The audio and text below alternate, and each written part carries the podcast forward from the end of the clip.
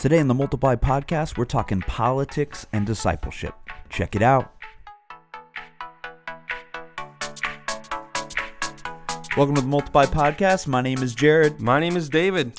We're back. We're, we're we're glad to be here. Yeah, it's an interesting season of life, and it's been quite the year. But Yes, uh, we're still standing. we're still standing. Well, we're seated right now, but you and I are um, are are are here together in person. Our friendship has not at all suffered from Corona. Maybe some would say it's been strengthened. hmm we have spent much more time together, at least on Fortnite.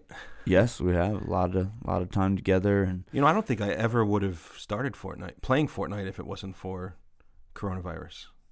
that's true. So I don't know if that's a good thing or a bad thing, but you think there are things. Obviously, everything affects everything, but there are things in our lives. Like my my one daughter never would have started learning guitar if it wasn't for coronavirus, and Yeah, and um, you know, there's lots of things that affect. It affected the timing of my one daughter's surgery. I mean, just like the Right. the ripple effects, and of course, it's affected families in very more, a much more profound and tragic ways as well, too. Of course, right. but um, 20 You you never would have watched the countless hours of Netflix that you watched. no, I probably still would have. It is doesn't, it- doesn't doesn't the show Tiger King feel like a lifetime ago? oh man, I missed that was like what got everybody through the first, you know, like 18 hours of It's true. of It's true. quarantine. It was like, hey, life, come on, guys, it's okay. We're all in this. That's what we need right now to unify our country. We need another Tiger King that we can all unite around. And like, this is a crazy show. That's awesome. And did Carole Baskin kill her husband? You know what I mean? Like, that's what we need. And if you haven't seen it, go watch Tiger King on Netflix. You're missing out. It's quite the show. It's quite the show, but it doesn't feel like it doesn't even feel like it was just whatever. No, seven it doesn't. Ago. It feels so long ago. Well, I am a happy camper today. I I have something to celebrate despite all the chaos, and that is that this morning, uh, you and I met up at Starbucks, and they are now serving my favorite blend of coffee that they serve, which I know is also your wife's favorite Is it the Christmas? Christmas blend. Yeah, I thought here. you were going to go a different direction because I know you also had a very significant community start, uh, like a uh, sort of like I'm a part of the community moment. Do you want to tell our listeners about Oh. that? Yes, yes, yes. Uh, so we are I was sitting at Starbucks and I did a mobile order because the line was pretty crazy, and I'm sitting there and all of a sudden the the Starbucks employee says looks over at me and says, "Hey Jared, we've got your order," which often happens to you, but has never happened to me. Yeah. Well, my wife and I share a Starbucks app, so for the longest time they would call me by her name, Aaron, which can also be a, Right. a, a guy's name. So I eventually had to say, you know, that's actually my wife's name. My name's David. And, Yeah. And so now most of them call me David, but every now and then, a new one, a new person in there will still call me Aaron. So that means we've both spent a ridiculous amount of money at Starbucks that We're- they've learned it's our just names. living on mission. Living just on getting mission. entrenched in the community, being Although known I don't people. know their name, so I Oh, see, I've had great conversations with some of them, so you got to catch up. I do. I do. Well, I'm excited to have our conversation today. I, I honestly feel like of all the stuff we we've talked about a lot of things that I think are important, but the timeliness of the conversation that we're going to have today, I think, is really important. And um, I've been this this weekend. I was traveling and speaking to some different leaders, and of course about what's happening in our country with the election and where people stand, and um, and um, and and uh, as I was talking to them, I had mentioned that you and I are going to do this podcast, and it was interesting hearing their feedback. They're like, "Wow, that we really need you guys. That would be a great topic to cover," um, because all over our churches right now, it's filled with people. Well, not probably not every church. Maybe some church, majority of people lean one way or the other, but in a lot of churches, there are people that are either super excited right now about the, the potential looks like of Biden and Harris being the, the next president and Trump being out, or they're super crushed and angry and don't know what to think right now about what's happening in the election. But either way, right, it's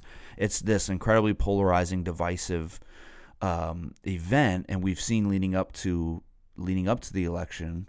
Um, well, let me ask you this: like, what have you seen leading up to the election now in in the Christian community um, as people who have different views are interacting with each other? Like for you, what's been what's been your observation of that? Well, what's interesting is is is both sides, and it is unfortunate that it is kind of a both sides conversation. Obviously, we have this partisan political system, and but both sides, um, actually claim the moral high ground in this election, right? So you have um, Democrats who uh, observe Trump's life, the things that he said, the things that he's done, the things he's been accused of, the way he treats people, the way he conducts himself as a leader, um, and the way that they perceive, and I'll use the word perceive a lot because I don't want to state things to be because everything's perception at this point, right? Right. There's a perception that the Republican Party is very much the the wealth the wealthy get wealthier, the strong get stronger, devour the weak.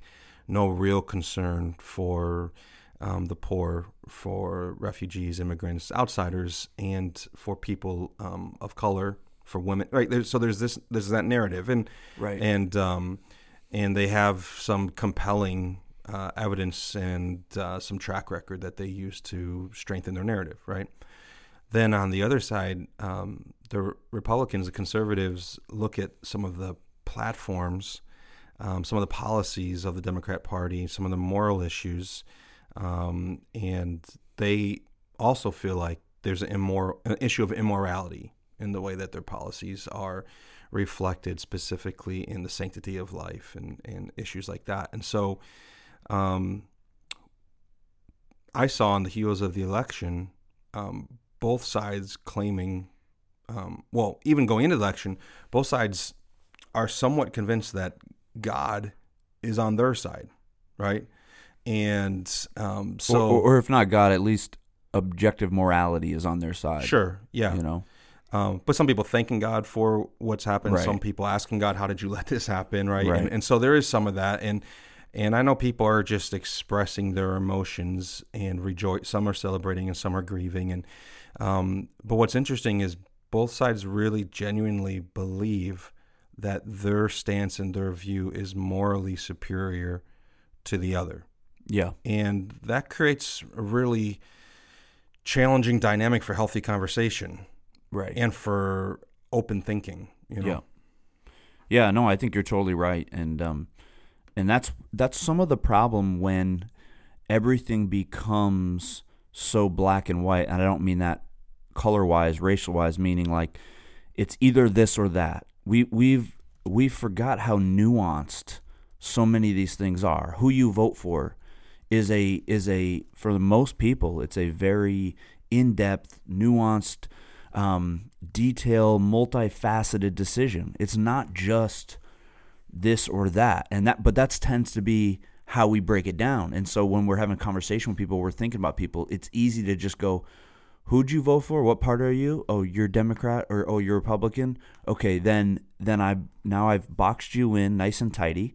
And I've determined this is who you are. This is the type of person you are. This is your morality and therefore this is your value and worth and now i can just dismiss you as this type of person and i don't need to engage in conversation with you or take the time or even think about what you have to say um, and that's that's part of the problem yeah, it's a real danger. And I think because an election is a win lose proposition, and at the end of the day, you want your side to win. Um, sometimes um, th- you fall into the trap of thinking because I agree with this particular view of this p- specific party, I need to defend all of what they stand for and attack all of what the other party stands for. And I think a thoughtful way forward is to be able to identify kingdom values things that we think are um, in line with biblical ethics, with the ethics of Jesus, um, in a bipartisan way. And even that statement would be offensive to some people. Would say, "Well, the other party has nothing that reflects the ethic of Jesus." And I, I just think you have to be a little more thoughtful and nuanced because these parties that exist have not been determined and shaped by um, specifically by you know they've been sh- determined and shaped by human beings who are sinful, broken, fallen, and we see that, of course, a lot in politics. But um, there is not one side that is sacred, one side that is not. You know, th- they're not. It, there's things that we need to be able to observe across the board and say, I can affirm that. Right. I may not even affirm the policies you put in place to accomplish that, Right. But I affirm that value because when I look at the ethics of the kingdom of God and the teachings of Jesus, I think that also does matter, even though that's not the primary or a even maybe in some cases a secondary secondary priority of the party that I've just voted for. Yeah. Okay, so I've got two questions for you. The first is this it feels to me like this is a listening issue where we are terrible listeners. And um, I, I I enjoy listening to some episodes of the Joe Rogan podcast. I know some of you may not be a fan of his. He uses a lot of language and whatever, but one of the things I like about him is that he is a great listener. Hmm. And he has guests from every every side of the aisle. Every like if you listen to him, you're gonna he'll have people you agree with, you disagree with, but he always, no matter what his point of view is, like he always listens to them and tries to pick out and summarize the best part of what their argument is or what he can relate to. And I recently I was thinking about, I was like, man, that's a good quality. Like if we if we all had that. So when I if I'm a conservative, I could listen to a Democrat and when they talk about some of the social programs that they want, I could pick out like, wow, they. So what I hear you saying is like, you really care about people. You want to see people do well, and then maybe I could say, well, what if we did it like this, right? Versus saying, oh, you just totally dismissing them. You just want to spend all our money, blah blah blah. So mm-hmm. the art of the art of picking out what I can relate to in the argument and the best part of the argument versus versus dismissing it. So to me, this feels like an inability to listen to other people issue. Do you, do you agree with that? Or Yeah, we're, we don't, and I think it's a, I think it's actually broader than that. We we don't listen well, and the truth is, is none of us can listen to anything throughout a filter of our personal experiences, bias, and and everything everything that we've read and experienced up until that given moment. We bring that with us into that next conversation, right? And there's no way around that. We're we're subjective in nature. Um, but I think it's more than we don't listen well. We, as a people right now, because partly because of social media, um, and partly because of the divisiveness of the political season, we don't read well either. So there's been all sorts of research done that proves that people read headlines, not articles. And th- they read a headline and then they build a narrative. And if the headline um, inf- uh, affirm something they already believe to be true, they use that that isolated headline as a weapon in their own conversations with friends and family and other people. And if the headline doesn't affirm what they believe, then they dismiss it as either being uh, a propaganda push by the media, a, a lie, um, an idiot who wrote the article, right? So there's very little actual um, detailed or deep engagement with the other side, so to speak, perspective. And also, um, But but isn't that do isn't it true though that there is clear media bias in all sides? So it becomes hard to yes, it's not hard not yes. to dismiss, right? You're like, wow, that's a left wing or that's they a right even- wing. and they don't even and, and the media outlets don't even hide it Right. anymore. Like they're, it's obvious, you know, where if you want to hear this view, you know what channel to flip to. right? Exactly. And if you flip between the, the headlines of Fox News and the headlines of CNN, it's just unbelievable how different the headlines are Right. and the take on things. And so, yes, that is. I'm not saying that there isn't bias in media. I'm just saying that um, to to start with that as um, enough of a reason to be able to interpret an article without actually reading it might be might be a little bit of a shortcoming. or to to totally dismiss something because it's from this source or that Sure. source. Like maybe we would all be better off if we spent more time um, not dismissing something because we because we think or maybe Yeah. even know it has bias, but but at least hear the arguments, at least hear the the you know hear the thought. I, and I think I, you know, I believe I've read some articles on the idea that even social media begins to track your biases and your preferences Yeah. and your allegiances and alliances, and and then begins to feed you what what they think you'll click on, right? Yeah. Because I mean, the, the problem is is that media right now, um, in many levels, at many in many cases, measures its success based on clicks and comments. Yeah. And so headlines have to be sensational and opinions have to be strong and things have to be said that will cause some angry person to click on. Not even angry person, but just some engaged person to comment. And so because that's the reality and because we're sort of being fed, you know, because there's all these sort of um, um, things behind the scenes that are causing us to keep getting fed the same things we already believe. It just strengthens uh, the walls of the separate sides to such a point where, like that, Right. that helpful dialogue, that discourse is not really. Um, it's it's not really happening. Yeah, I think that's actually the the Netflix documentary, "The Social Dilemma," is all about that, about how these social media companies and Google and stuff, basically their job is to all they care about is for you to stay engaged in their platform. So they do that by push by offering more and more extreme content that is similar to your interest. So you can imagine the byproduct of that is just always pushing people Yeah. to the extremes of their beliefs, which is Yeah. not healthy, right? Yes, I'll say one thing more about social media, which is ultimately just a tool which brings out what's already in our hearts. But Yeah. it certainly has a way of ca- of empowering us to treat people in a way and say things to complete strangers that we would never, for the most part, we would never do in person. And Oh, I yeah. and I think, um, and of course, COVID has made it hard for us to have meaningful face. So you, you got a bit of a perfect storm this year, of course. Right. Um, and so, uh, you know, when you watch people berating each other on Twitter or on Facebook, the truth is, is that if you put them uh, across a coffee ta- a table from each other and gave them both a coffee and said, just sit down and talk, I I think that they would walk away in a healthier place than they do when they walk away from their screens, right? yeah. and um, and so you know that that's that's another part of the issue is we're isolated we're opinionated social media makes us feel like we're engaging with other people but it's not a lot of listening going on Yeah, that's so true. That's so true. Um, so my next question for you, because I've been thinking about this, would it be beneficial for pastors? Because we're talking about like the idea, how do we disciple people in the midst of this, what's happening right now?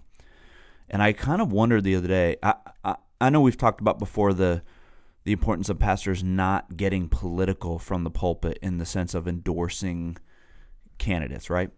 But would it be beneficial for pastors to try to explain to their parishioners some of the connection between the two parties and where um, and I know this is very subjective, but I wondered if a pastor got up and said, "Hey guys, here's here's the thing. Like, here's what you have to understand about the people in this church who maybe think differently than you, and and try to draw the connecting points. Right? Like, you both care about people, but maybe the Republican the Republicans in the room don't think government is the answer to provide the solutions to people, and maybe our Democrats in the room think that government should hold this part. That doesn't make you enemies. Like you have you have some things in common. I, I just wonder sometimes if like Yeah. that would be actually helpful to kind of break down some of the typical party um, beliefs and where they have unity, so people don't feel like they're enemies with others in the church and. i think it's helpful to draw a distinction between principles and policies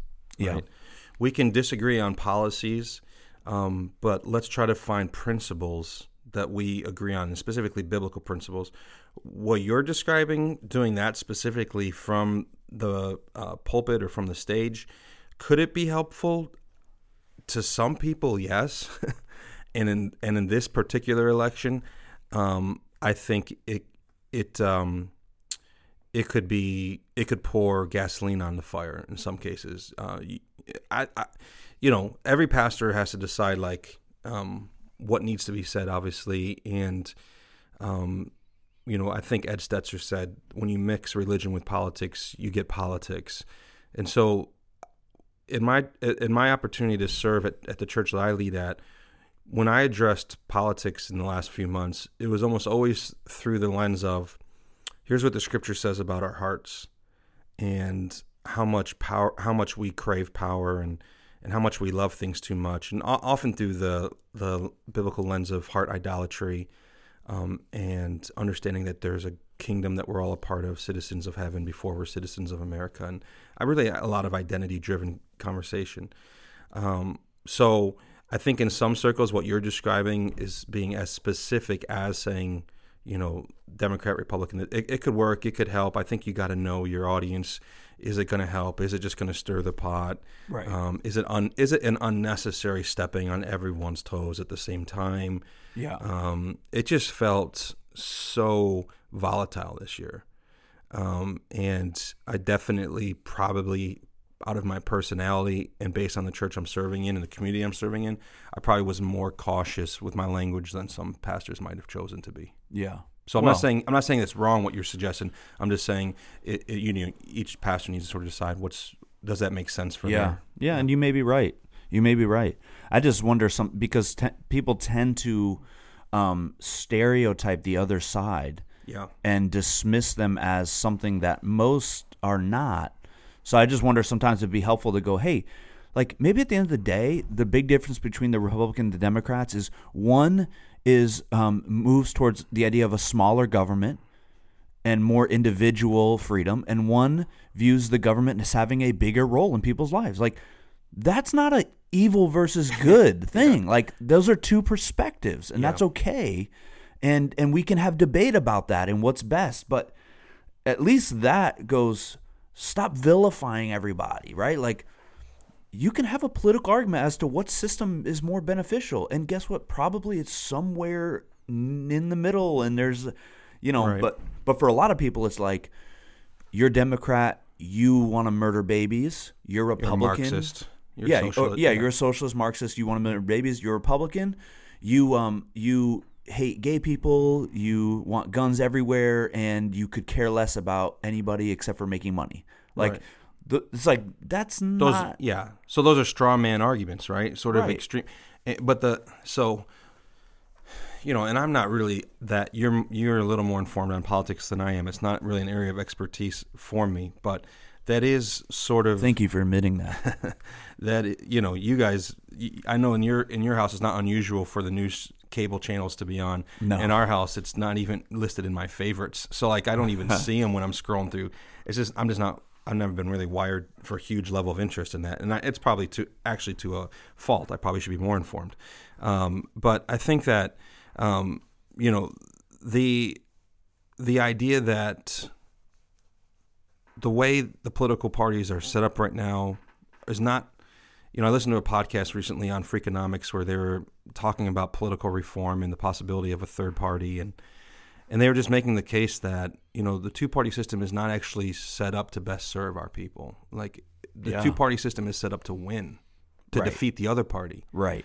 and so you even see you even see uh, presidential candidates shift in their tone from the primary to the election because they're just they got to win the primary and the way to mm-hmm. win your from your base because the people who are most engaged at the base level actually a very small percentage of democrats vote in the democratic primary and same thing with the republican primary Yeah. and so but the ones who show up and vote are the ones who are the most passionate the most engaged the most fired up and they tend this is a generalization but they tend to be the most extreme or on the more extreme side Right. of those political views so they have to like at the primary level those candidates have to rally that Yeah. base so that they can get elected or chosen to run as that party's primary candidate Yeah. for the presidential election And then- then they gotta draw swing- everybody in. then they got to swing back towards the middle Right. and, and of course but nobody forgets anything nowadays everybody remembers it can replay what they said not just during the Right. primary but 10 years ago now now with the internet everybody's held accountable for everything they've ever said and out of context it all means something right or Yeah. it, you form your own narrative so I think part of the challenge is, is is that because there is such strong language to strengthen the bases, when it comes time for an actual election where you're trying to appeal to the people, um, the sides are the lines already drawn. Yeah. You know, Yeah, it's true. It's true.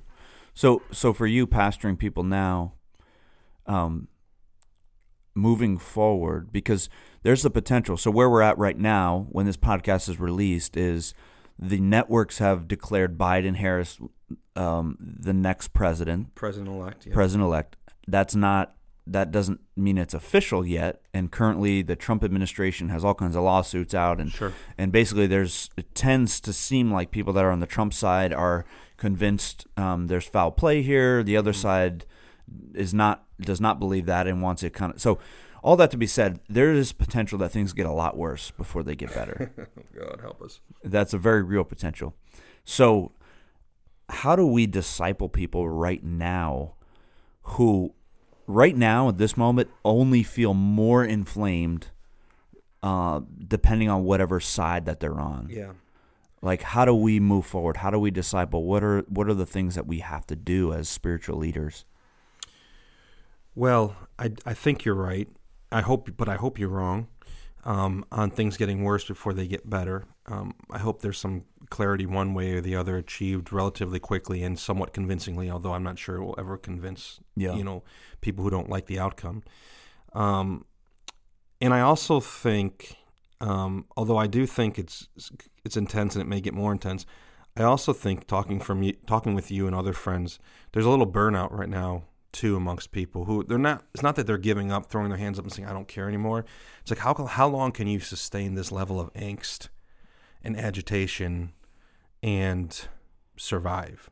You know what is it doing to our souls in the process to have that much of our hearts wrapped up in the outcome of the election of a leader for the next four years, um, who in many ways um, hands are tied by the checks and balances that were written into the way in which our government is structured.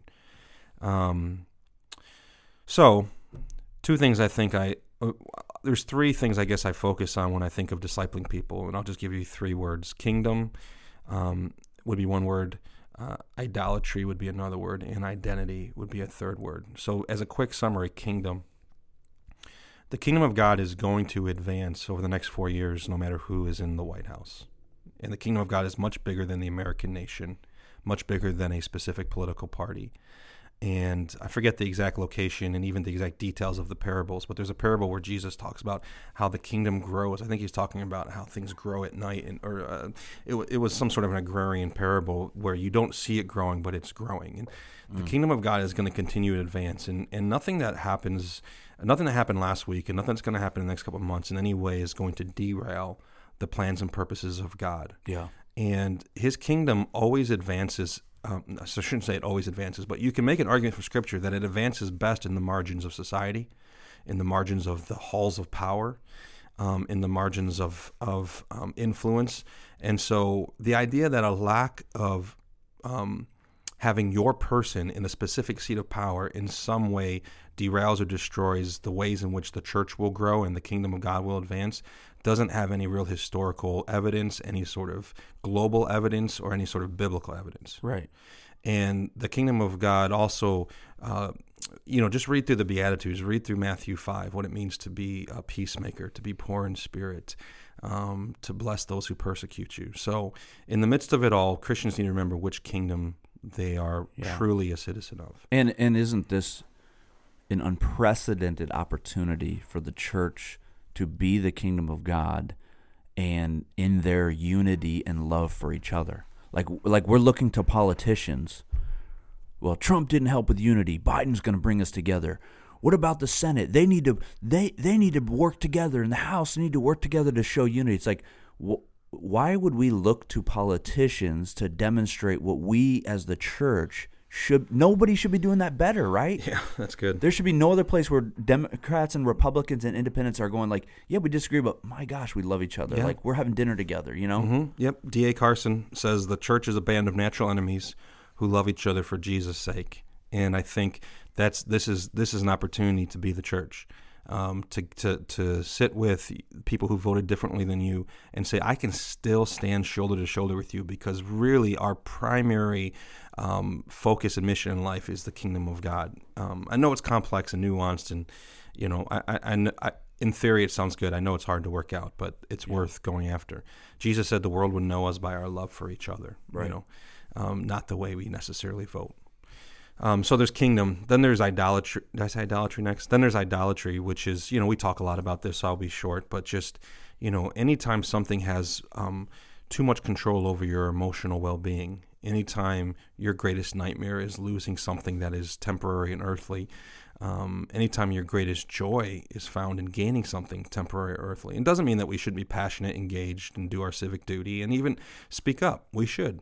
Um, but you have to ask yourself what what brought me most so if you're happy with last week's outcome what brought you more, more joy last week the outcome of the election or the fact that jesus christ gave himself for your sins and lives forever to make intercession for you and has brought you into the family of god by no right of your own and if you're discouraged and even depressed by last week you know to ask yourself the question can the truth of the gospel um, sustain my joy in this season, even if I'm unhappy and struggling. And Yeah. if and if and if you if you can't find your way forward in this season without the right outcome, however you define it, then there might be a heart idolatry issue. And this could be being right, this could be winning, this could be power, control, um, all sorts of things. Even your definition of justice can Yeah. become a source of idolatry in your heart. Yeah, on either side, right? Your emotions Oh, yeah. are the thermometer of your idols. Yeah. So whether you're super happy right now Mm-hmm. or you're super depressed, it it'll it'll indicate something. Yeah, yeah. And then the last one is just the word identity. I talked about this a couple weeks ago on, and um, years ago I heard a teaching on how our, if we think of our identity as layers, think of ourselves standing in the middle of a huge target, and and every layer of that circle as you go out is kind of the layers of who you are, and the the closest to the center is at the core. Who really are you? You know, and at the very core, all of us were humans, and we're image bearers of God. And then as you move out, you know, there's your there's your faith, and so for believers, for Christians, we're children of God, or uh, or, or maybe if you're Jewish or Muslim, that's something different for you, right? Um, then you move out to like the relationships in your life. I'm a father, I'm a son, I'm a dad, um, I'm a friend. Then you start to move into your uh, ethnicity, your nationality, your race, um, your citizenship, um, and then you start to move into things like your career and your your hobbies and the teams that you like and the and the demographic that you fit into. And somewhere in all of that is your politics, right? Mm. And so the person who was talking said, "Now imagine that that is a, a huge target. That that huge target is actually a, a grassy field or a garden that you're responsible to nourish. And whatever you nourish the most is is is where you really find your identity." And whatever you don't nourish begins to suffer and die. And she said, You know, imagine you're standing in the middle of this circle and you're holding this hose of this water that can nourish that identity. She said, Think of, you know, that water represents your energy and your efforts and your emotions and your resources and your conversations and what you do with your time. She said, Most of us are, are, are firing that water out far away from our feet towards other things. So maybe some people, it's all about their career and all their energy goes towards their job title. Right. And that, or, or maybe for some parents, it's their children. Uh, but for some people in the season, it's been politics. Right. And so the point that she ended up making was when you do that, you look down at your feet and you realize, like, uh, the, I'm dying on the inside. You know, my soul is dying. My relationship with God is dying because I'm so focused on that Yeah. aspect of my identity and not living from the inside out. And uh, interestingly enough, if we're all at our core identity humans, when we stop feeding that aspect of us that we're humans and that we're image bearers of God, we start to dehumanize people who are different from us on the outer circles of identity. Right. And so I, you know, I tried to share that teaching in a service a couple weeks ago, and and I, of course, I used the illustration, uh, a graphic to make it um, easier to follow and track than probably just listening to this podcast. Um, but I think people really identified with that. So that's kind of the three paths in during the season I've tried to take as a pastor: the kingdom of God, heart idolatry, and where does your deepest identity lie, which is to, which is connected closely, of course, to idolatry. Yeah, yeah, I love that. I love those three things, and and I, I, I think listen, if you're listening, you're a pastor and leader. Let this season be um, a warning to us or a reminder to us that in a lot of ways, I think the church has has failed. This is a symptom of our of our failure in some ways in discipling people mm-hmm. in in like you were talking about identity and idolatry and those things, but also in in lack of mission drive and focus. Like because I was thinking about this the other day with youth.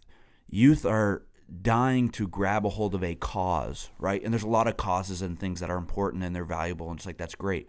But it's almost as if they're void of because they don't feel like they have a cause, so they're searching desperately to grab something to give their life to.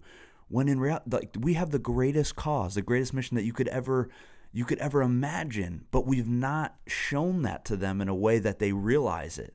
And I think that's true of a lot of people. Like you become obsessed with this stuff because you feel like this is my mission. It's Yeah. so important. This is my cause. Yeah. Where if we really understood our gospel mission, we'd go, yeah, stuff matters. It's important. But at the end of the day, like my neighbor who disagrees with me politically, like my mission to help them discover Jesus, forget it. It's way beyond any any political allegiance or, or alliance. You know. Yeah. No, that's good. All right. Well, we're coming to the end here, and um, we gotta we gotta bring some sunshine in the midst of the dark clouds. And uh, you know our heart. We want to make better leaders and better eaters. And so we'll do a little portion called David's Eats, and we're gonna jump into that now. Now this is gonna be a very specific question because I know last night you enjoyed a very rare delicacy.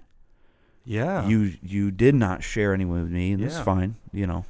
Yeah, my my so my cousin he shipped us um, some wagyu. Is that how you say it? Wagyu, probably. Wagyu, I think. Wagyu New York strip steaks, and so wagyu Mm. is just a real high quality beef in the way it's raised. And um, boy, I hope it's raised ethically. I guess I don't know. Is know. that the is that the one that's raised in like only certain?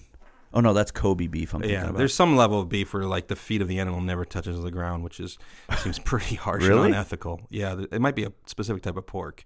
oh, It's geez. illegal, I think, in our country. Anyway, um, yeah, so it's just got a lot of marbling in it, a real high fat content. So when you cook it, just like all that fat that you normally get on the outside of a steak, it's just all through the steak. And so I, I reverse seared it and um, cooked it uh, just, you know, basically I like my steak rare and so do my daughters. And so it was like, I described it as, this may not sound great, but meaty butter. It was so tender. Meat It was butter. So good.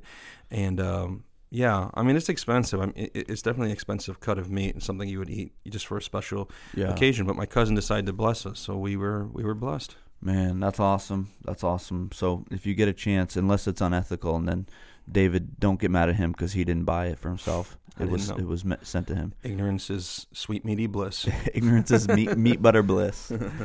Hey everybody, this is the Multiply podcast. Thanks for listening. We'll see you guys on the next episode.